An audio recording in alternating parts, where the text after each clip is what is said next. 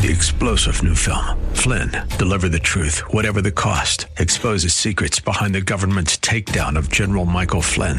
Flynn knew what the intel world had been up to. He ordered the first audit of the use of contractors. This set off alarm bells. He told the truth. He was the most dangerous person for Donald Trump to hire. They had to get rid of Flynn. Flynn, deliver the truth, whatever the cost. Available now. Watch it today. Go to salemnow.com. Salemnow.com.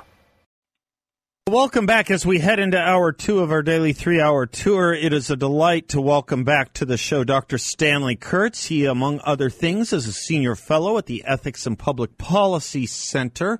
If anything interesting is being done in education, you can rest assured it's usually because Stanley Kurtz has initiated it and is doing it. And he's got some great ideas and a brand new piece, uh, long piece he has uh, over at National Review. Arizona's campus disaster can be stopped. Stanley, welcome back to the airwaves of Phoenix. Thanks for coming on.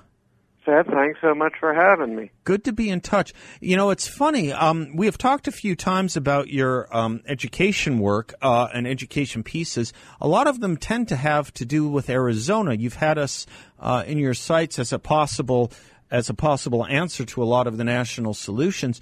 But in today's um, piece, you, you have some great advice for our, our, our, next governor. Of course, you do, and other governors. I want you to walk us through that in a moment. But also, the depredation that one of our three major state universities is engaging in, uh, Northern Arizona University, usually tends to fly a little bit under the radar here in Phoenix because it's in, you know, one of the smaller of our three big cities. But man, they are wrecking some damage on America's youth, aren't they? They are, Seth, and they're bragging about it. Yeah.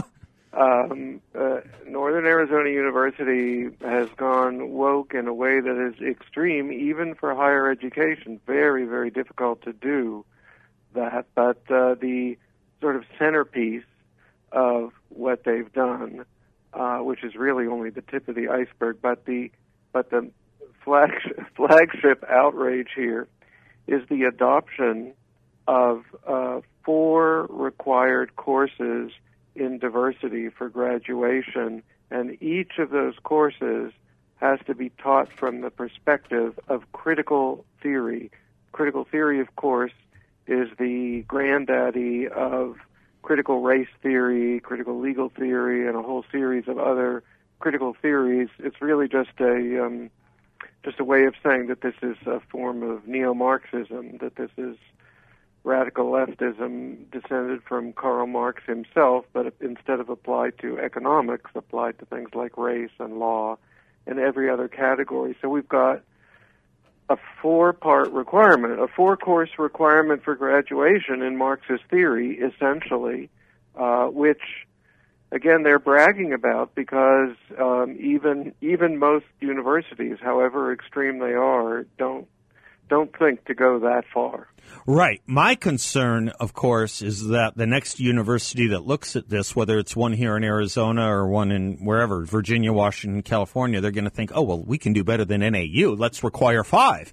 I like, I like how you, uh, and that is the trend, by the way. I, I like the phrase. I don't know if you created it. I, you probably did. They want to neo-Marxitize pretty much everything. I'm going to give you that phrase and TM it. Trademark it. That's great.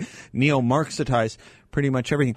What people don't understand, though, Stanley, and you do such a great job of explaining this, what people don't understand is the role that politicians, political leaders have in this. This is not an ivory tower NAU any more than ASU or U of A. This is not an ivory tower that is impermeable to political considerations. Walk us down this path, please. Well, that's right, Seth. The amazing thing about this outrageous new requirement in a four part requirement in critical theory is that it has actually been ratified and approved by the regents of the state of Arizona, commonly called Arizona Board of Regents or ABOR for short. And those regents are appointed by the governor, which in this case is a Republican governor who opposes critical race theory. So, how does it happen that a board of regents appointed by a Republican governor would approve uh, an extreme bit of neo Marxism of, of this sort. And it turns out that there is nothing unusual about this. Right. And in fact, in state after state, uh, Republican governors appoint regents. Sometimes it's a Republican legislature, and those regents essentially fold and just rubber stamp whatever these leftist universities present them with. And so this was definitely a focus of my piece today. Uh-huh. It is an underlying problem. On the one hand, it's depressing and outrageous. On the other hand, there is real hope here because the truth is regents don't have to approve these things. And if people are alerted to the problem, we can exercise pressure on the regents, on the politicians who appoint them, and make a fundamental change in our universities. And I don't think people realize that. I don't think so either. And uh, what's unfortunate, some of us, I mean, you grew up with this. I kind of grew up with this, knowing some of these things just because of our interest in higher education. Uh, Stanley, uh, I remember years ago, uh, my old teacher was going through this in the 60s with the Black Power movement at a private university at Claremont, uh, Harry Jaffa, and he was talking about the Board of Regents at Claremont. You know, they're all Republican, Southern California, the 1960s. You know these types, Stanley, right? They probably constituted most of Reagan's ultimate brain trust um, in, in years subsequent. They were all approving these, these, you know, black studies programs, things like like that. Harry Jaffa was challenging him.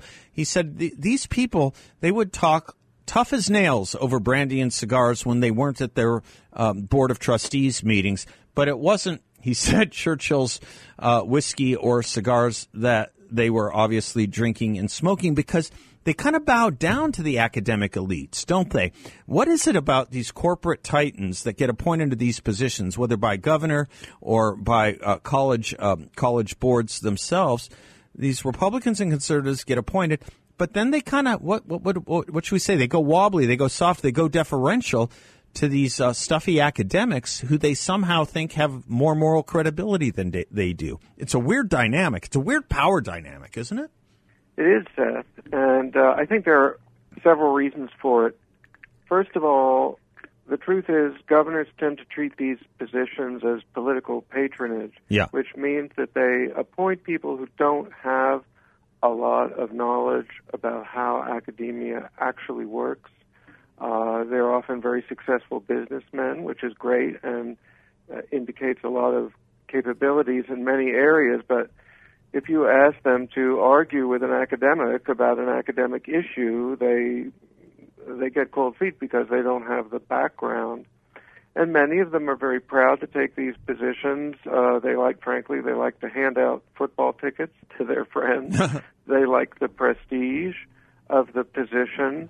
Uh, they don't want to be at odds with um, the, the university. Oftentimes, they're graduates of the university, right. and they're they're proud and they want this to be a kind of uh, trophy like uh, capstone on their career.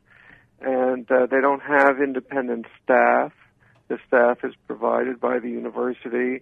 Uh, they're not full time at the position, so they, you know, they don't have um, the ability to go toe to toe with uh, professional administrators and their staffs and they're afraid of embarrassing themselves, and they really just don't want to fight, is what it comes down to.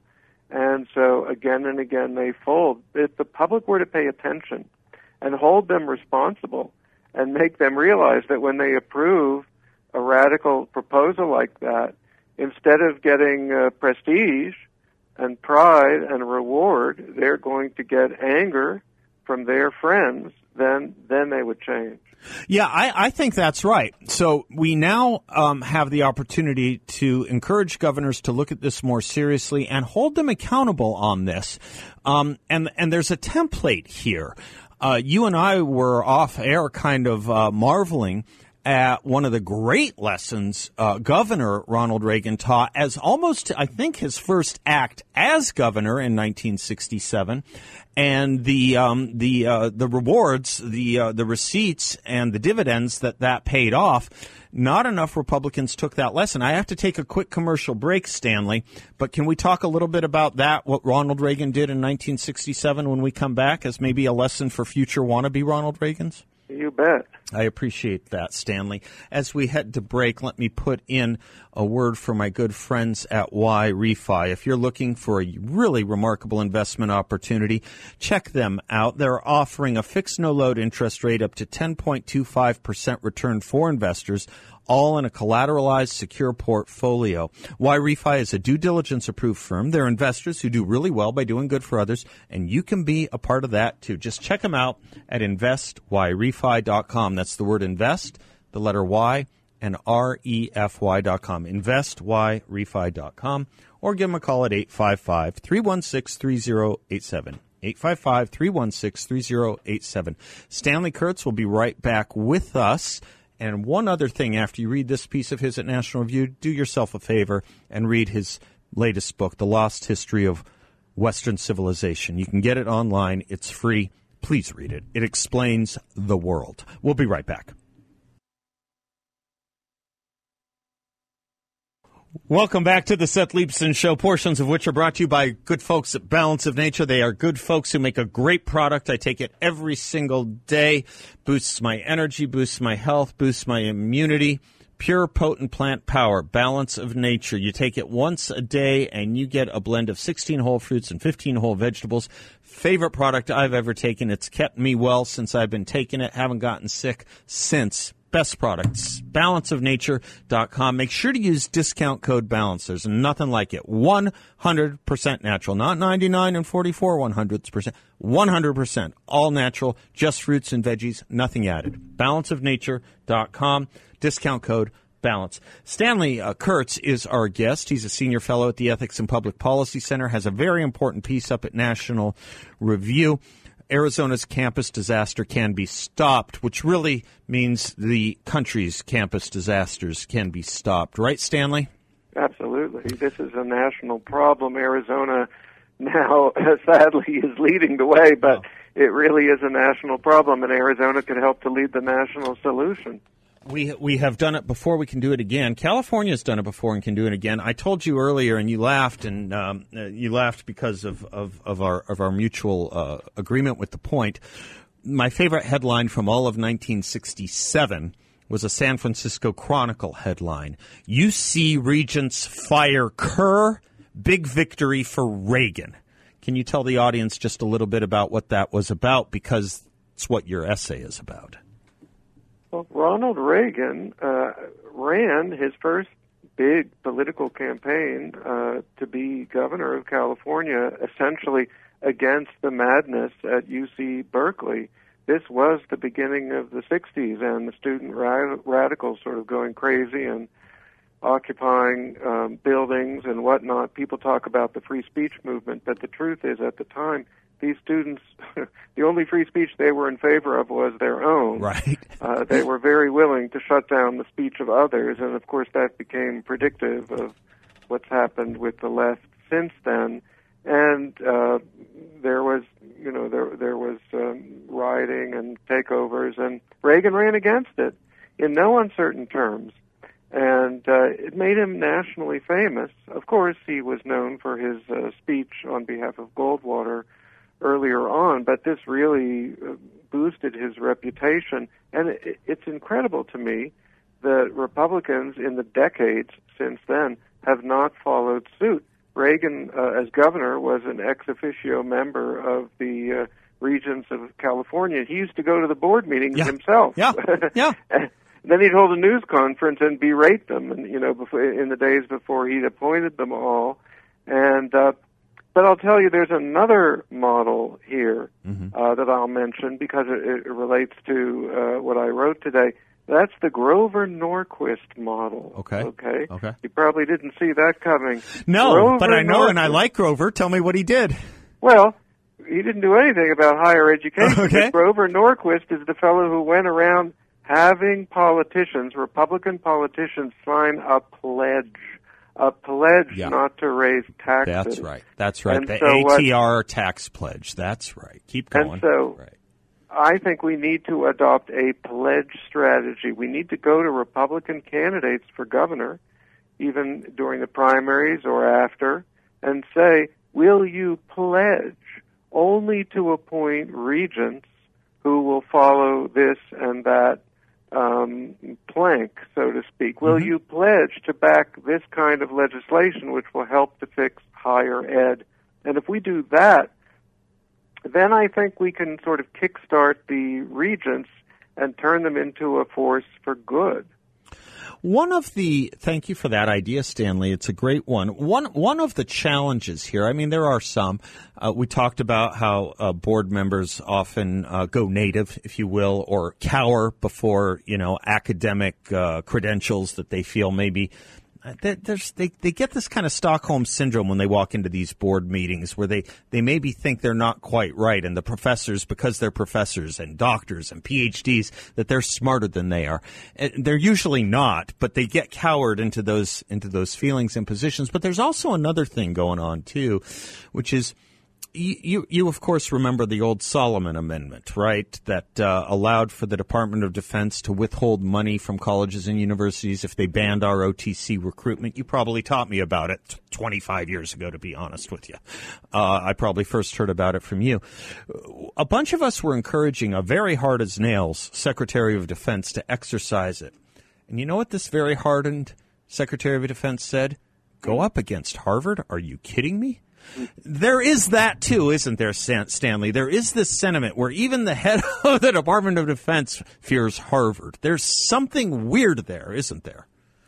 Well, that's right, and all, you also find it's common that, um, say, Republican representatives in Congress or in the states will rail against higher ed, but they'll be very protective of the university in their district. Yeah, that's right. That's or right. in their state. That's right. and also, education committees in state legislatures and in Congress tend to actually to have the most moderate, establishment-oriented, and kind of pro give money to pro education, meaning pro give them money and don't don't ruffle their feathers. Right. So you get the the RINO, so-called. You know, in, uh, the education committee is is where they go. Yeah, yeah, yeah, yeah. There are usually some culture war bomb throwers on the education committee too, but they're often outnumbered uh, by the establishment types, and so there's a real problem here. And the way to solve it, again, following Grover Norquist, is it's kind of activate the voter base uh, to pay attention during elections and after, but especially during elections, to uh, what commitments are made.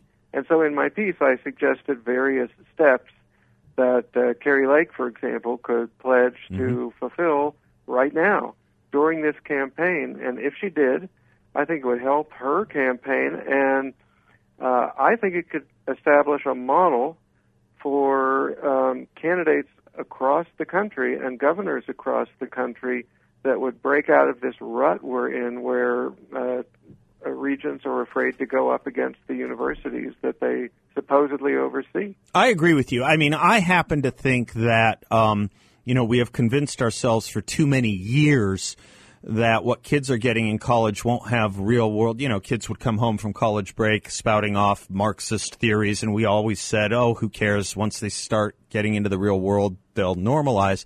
And and we were wrong about that. The lab leak that was far more toxic than what came out of Wuhan is what came out of the ivory towers here in America and spread into a, our professional class and into our culture. Right? I mean, this Yep. is how you stop it. That's exactly right. That's exactly right. Um, and it really has become, and this is not a new idea anymore, but it, it, uh, these uh, woke beliefs really have become a kind of new religion. Yep. These students don't have traditional religion, and they cling on to this for that reason. I think that's why it doesn't matter uh, that they go out and work and start paying taxes. Uh, this has become their religion, and people right. need religion. That's right. Stanley Kurtz, you're the best. God bless you, sir, and Godspeed to you. We'll talk soon. Great talking, Seth. Thank you. Portions of this show are brought to you by the good people at Cool Touch Air Conditioning, Heating, and Plumbing. They are the best. If you have air conditioning problems or plumbing problems, give them a call at 623 748 4942. That's 623 748 4942. Or visit them online at cooltouch.us. You won't get better service. You won't get, get better customer service. I love these people at Cool Touch. If you need them, you will too. I'm Seth Leibsohn. We'll be right back.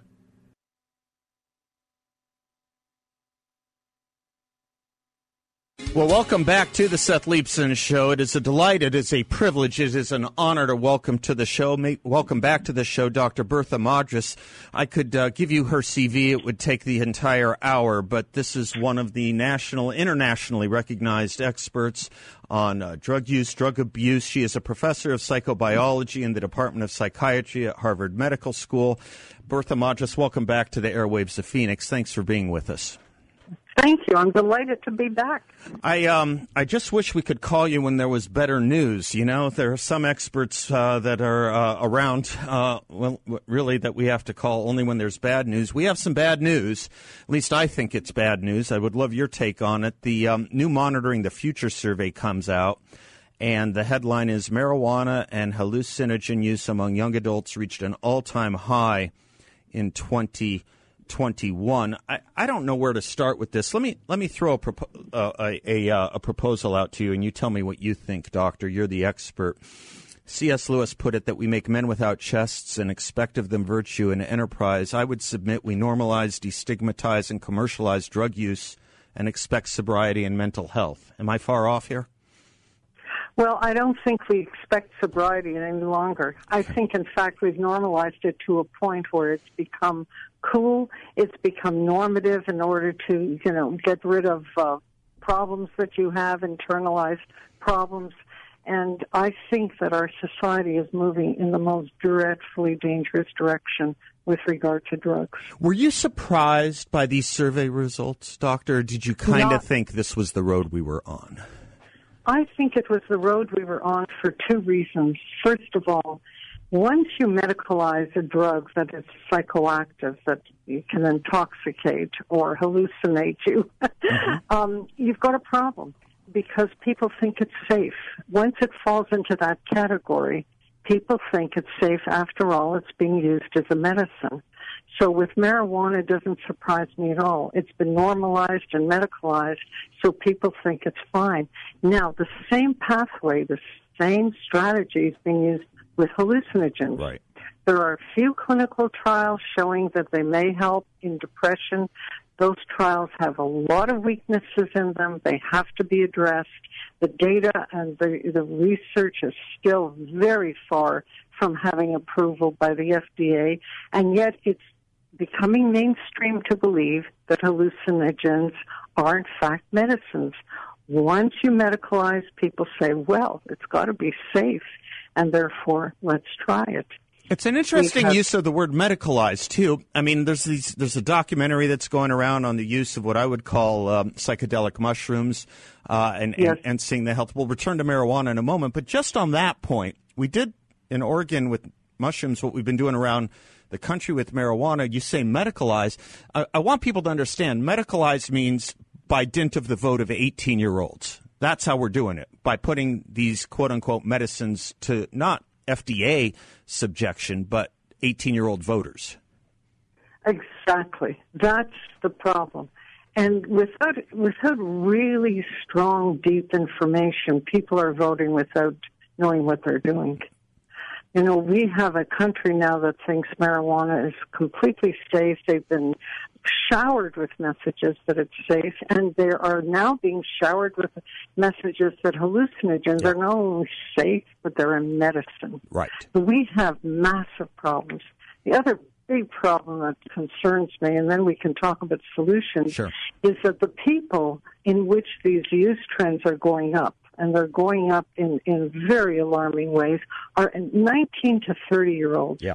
What is the age at which people begin a family and start parenting? Right. That is the age. Or join and, the military or start voting or entering the workforce or entering college, right? I mean, this is the critical yes. age, right? Critical age and what uh, our research was, which was published in a very high quality journal. This is a, a, a combination of the CDC, NIDA, and SAMHSA, three government institutions, and myself. And we excavated data showing that children of parents who use drugs, marijuana, alcohol, tobacco, other drugs, are much, much more likely to use them as well. There you are. There so you are. The influence in the home is enormous. Yeah. And if we have 42% of, of people 19 to 30 using marijuana in the past year, which is what the data says, the likelihood of their children watching their parents use the drug is very high.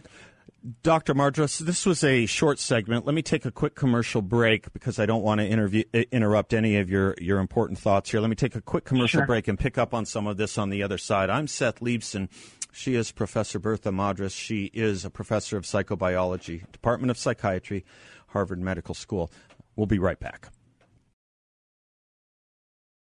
I'm Seth Leibsohn. It is a delight to have with us Professor Bertha Madras from the Harvard Medical School. We're talking about the new statistics out from the um, National Institutes of Health. Marijuana and hallucinogen use among young adults reached an all time high in 2021. That's the headline. We're breaking down some of the uh, reasons for that, and then we'll get to some of the uh, contemplated solutions in just a moment. Uh, Dr. Madras, before I do, uh, you have um, for years been uh, talking against the conventional wisdom, or at least the interested wisdom that tries to detoxify, if you will, the dangers of marijuana. And a lot of people have experience with marijuana from their youth.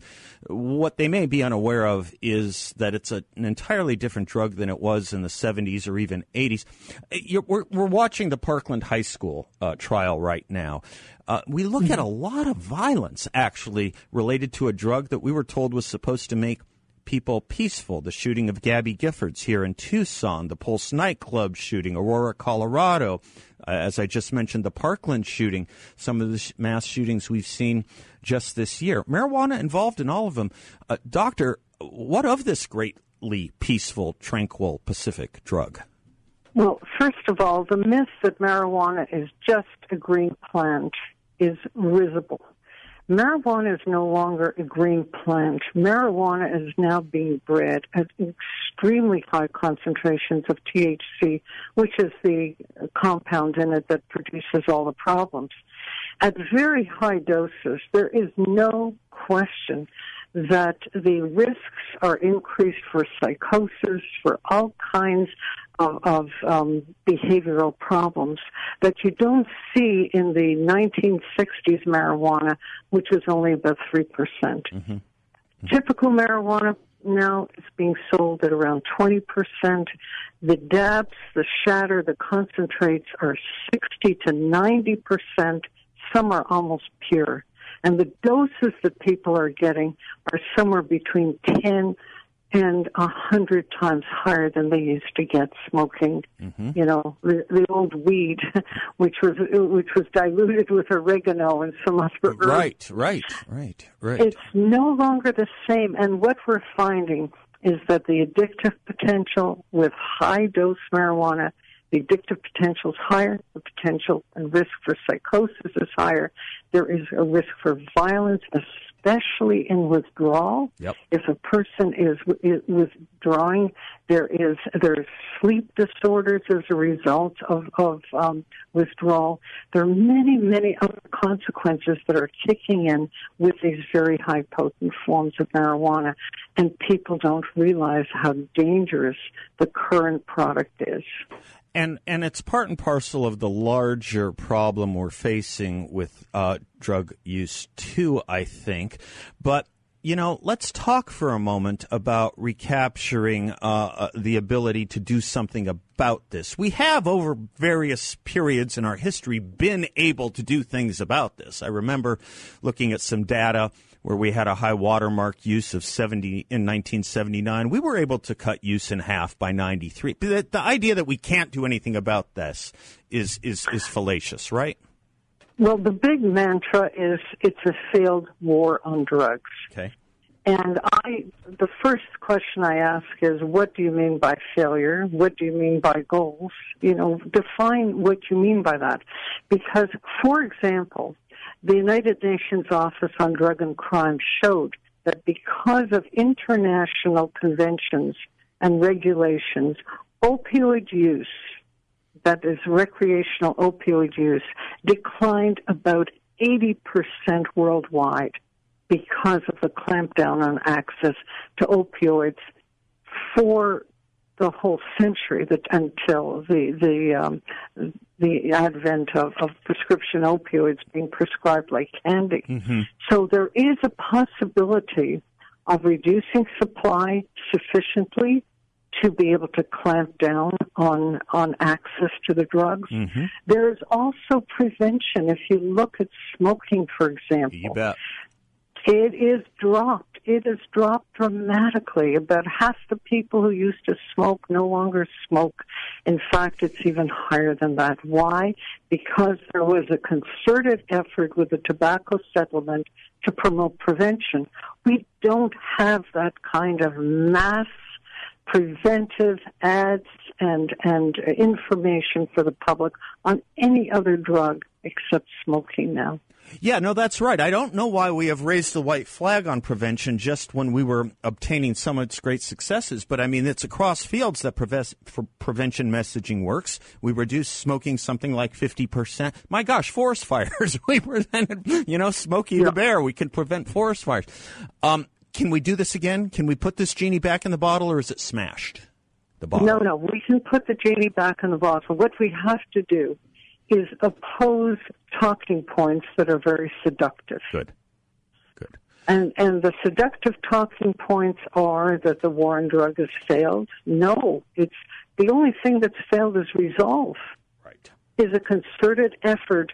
And number two is forget the mantra of the war on drugs. Yeah. I always call this a defense of the human brain. Beautiful. And that is what we should be talking about, and that should be the construct and the structure for our prevention methods. I'm going to ask you. I have heard you do it before in a couple of minutes in our last segment. Uh, not quite yet, but after the commercial, I'm going to ask you to give uh, give us that concluding message that I have heard you give. I think you know what I'm talking about. The beautiful yes. development of the brain. So we'll we'll hold that for Yes. just a second, but. Uh, do you worry, uh, Dr. Madras, about the fact that this is taking place almost under the radar in the sense of this? uh, our population increased about a third uh, since the 1980s. Drug deaths have increased about 900%. And, you know, today's Arizona Republic, we're a one state paper. Today's Arizona Republic, nothing about the monitoring the future study. Do you worry that this is taking place under the radar and we're going to wake up one day and realize what that, you know what, have we done to ourselves? The the the saving grace for this being under the radar are parents who've suffered tremendously Yeah. from the consequences. Yeah. Anyone who says that there that drug use is a victimless activity is 100% wrong unless you were born an orphan abandoned in the street at one at, at one day of age and you knew made no social connectedness whatsoever that's the problem. Everybody who has had a drug problem, who has died of an overdose, who is in uh, in, in a state of addiction and has rejected their families, everyone has damage on the sidelines. We can call it collateral damage, but it's parents, it's spouses, it's children. Everyone suffers. It's one of those talking points we must do away with. It is not a victimless drug. It is not a victimless crime. It is not a victimless habit. In fact, as uh, Joe Califano used to say, these drugs aren't dangerous because they're illegal. They're illegal because they're actually dangerous. When we come back from this break, Dr. Bertha Madras is going to give a concluding thought. Folks, I'm guaranteeing you, you won't want to miss it. We'll be right back. I want to thank Dr. Bertha K. Madras for being with us this half hour. She has um, been generous with her time as she has been generous with her commitment to the cause of a more sober and more safe culture. Doctor, would you mind closing out this interview with the thought I have heard you express before about the developing brain and the magic of all of that? Yes, well, I always close by saying the brain is the repository of our humanity. It is from the brain and brain only that we develop the ability to write poetry, to speak, to create laws, to create rockets, iPhones, every single thing that we have done that advances our civilization, advances public health, new antibiotics, new uh, treatments for cancer. All of this comes from the brain and from the brain only. And we are not waging a war against drugs. Above all, we are waging a defense of the developing brain, the most precious part of our humanity. Bless you for that, Bertha Madras. Thank you so much. Thank you for everything you do. If I could clone you, I would. If I could clone you, we'd solve this problem better. But it's so good to be in touch with you, and it's so good to have your voice and your thoughts Thank on this. You and a shout out to McLean Hospital You from bet. where I'm based. You bet. Okay, I should. I should give a, a, a nice word to McLean Hospital here, where you are the director of laboratory of uh, in the laboratory of addiction neurobiology, and they helped coordinate this as well. Absolutely, Dr. Madras. Thank you for that mention Bye-bye. as well. God bless you and Godspeed. I'm Seth Leibsohn. Don't go much. away. We will be right back. Three star general Michael J. Flynn, head of the Pentagon Intelligence Agency, knew all the government's dirty secrets. He was one of the most respected generals in the military. Flynn knew what the intel world had been up to. He understood its funding. He ordered the first audit of the use of contractors. This set off alarm bells. The explosive new documentary, Flynn, Deliver the Truth, Whatever the Cost, and covers the facts behind this scandal. Flynn told the truth. He was the most dangerous person for Donald Trump to hire. I find out the worst enemy that I'm going to face in my life is right here in America. They took my assessment and they wanted me to change it. And I was like, I'm not changing it. They had to get rid of Flynn.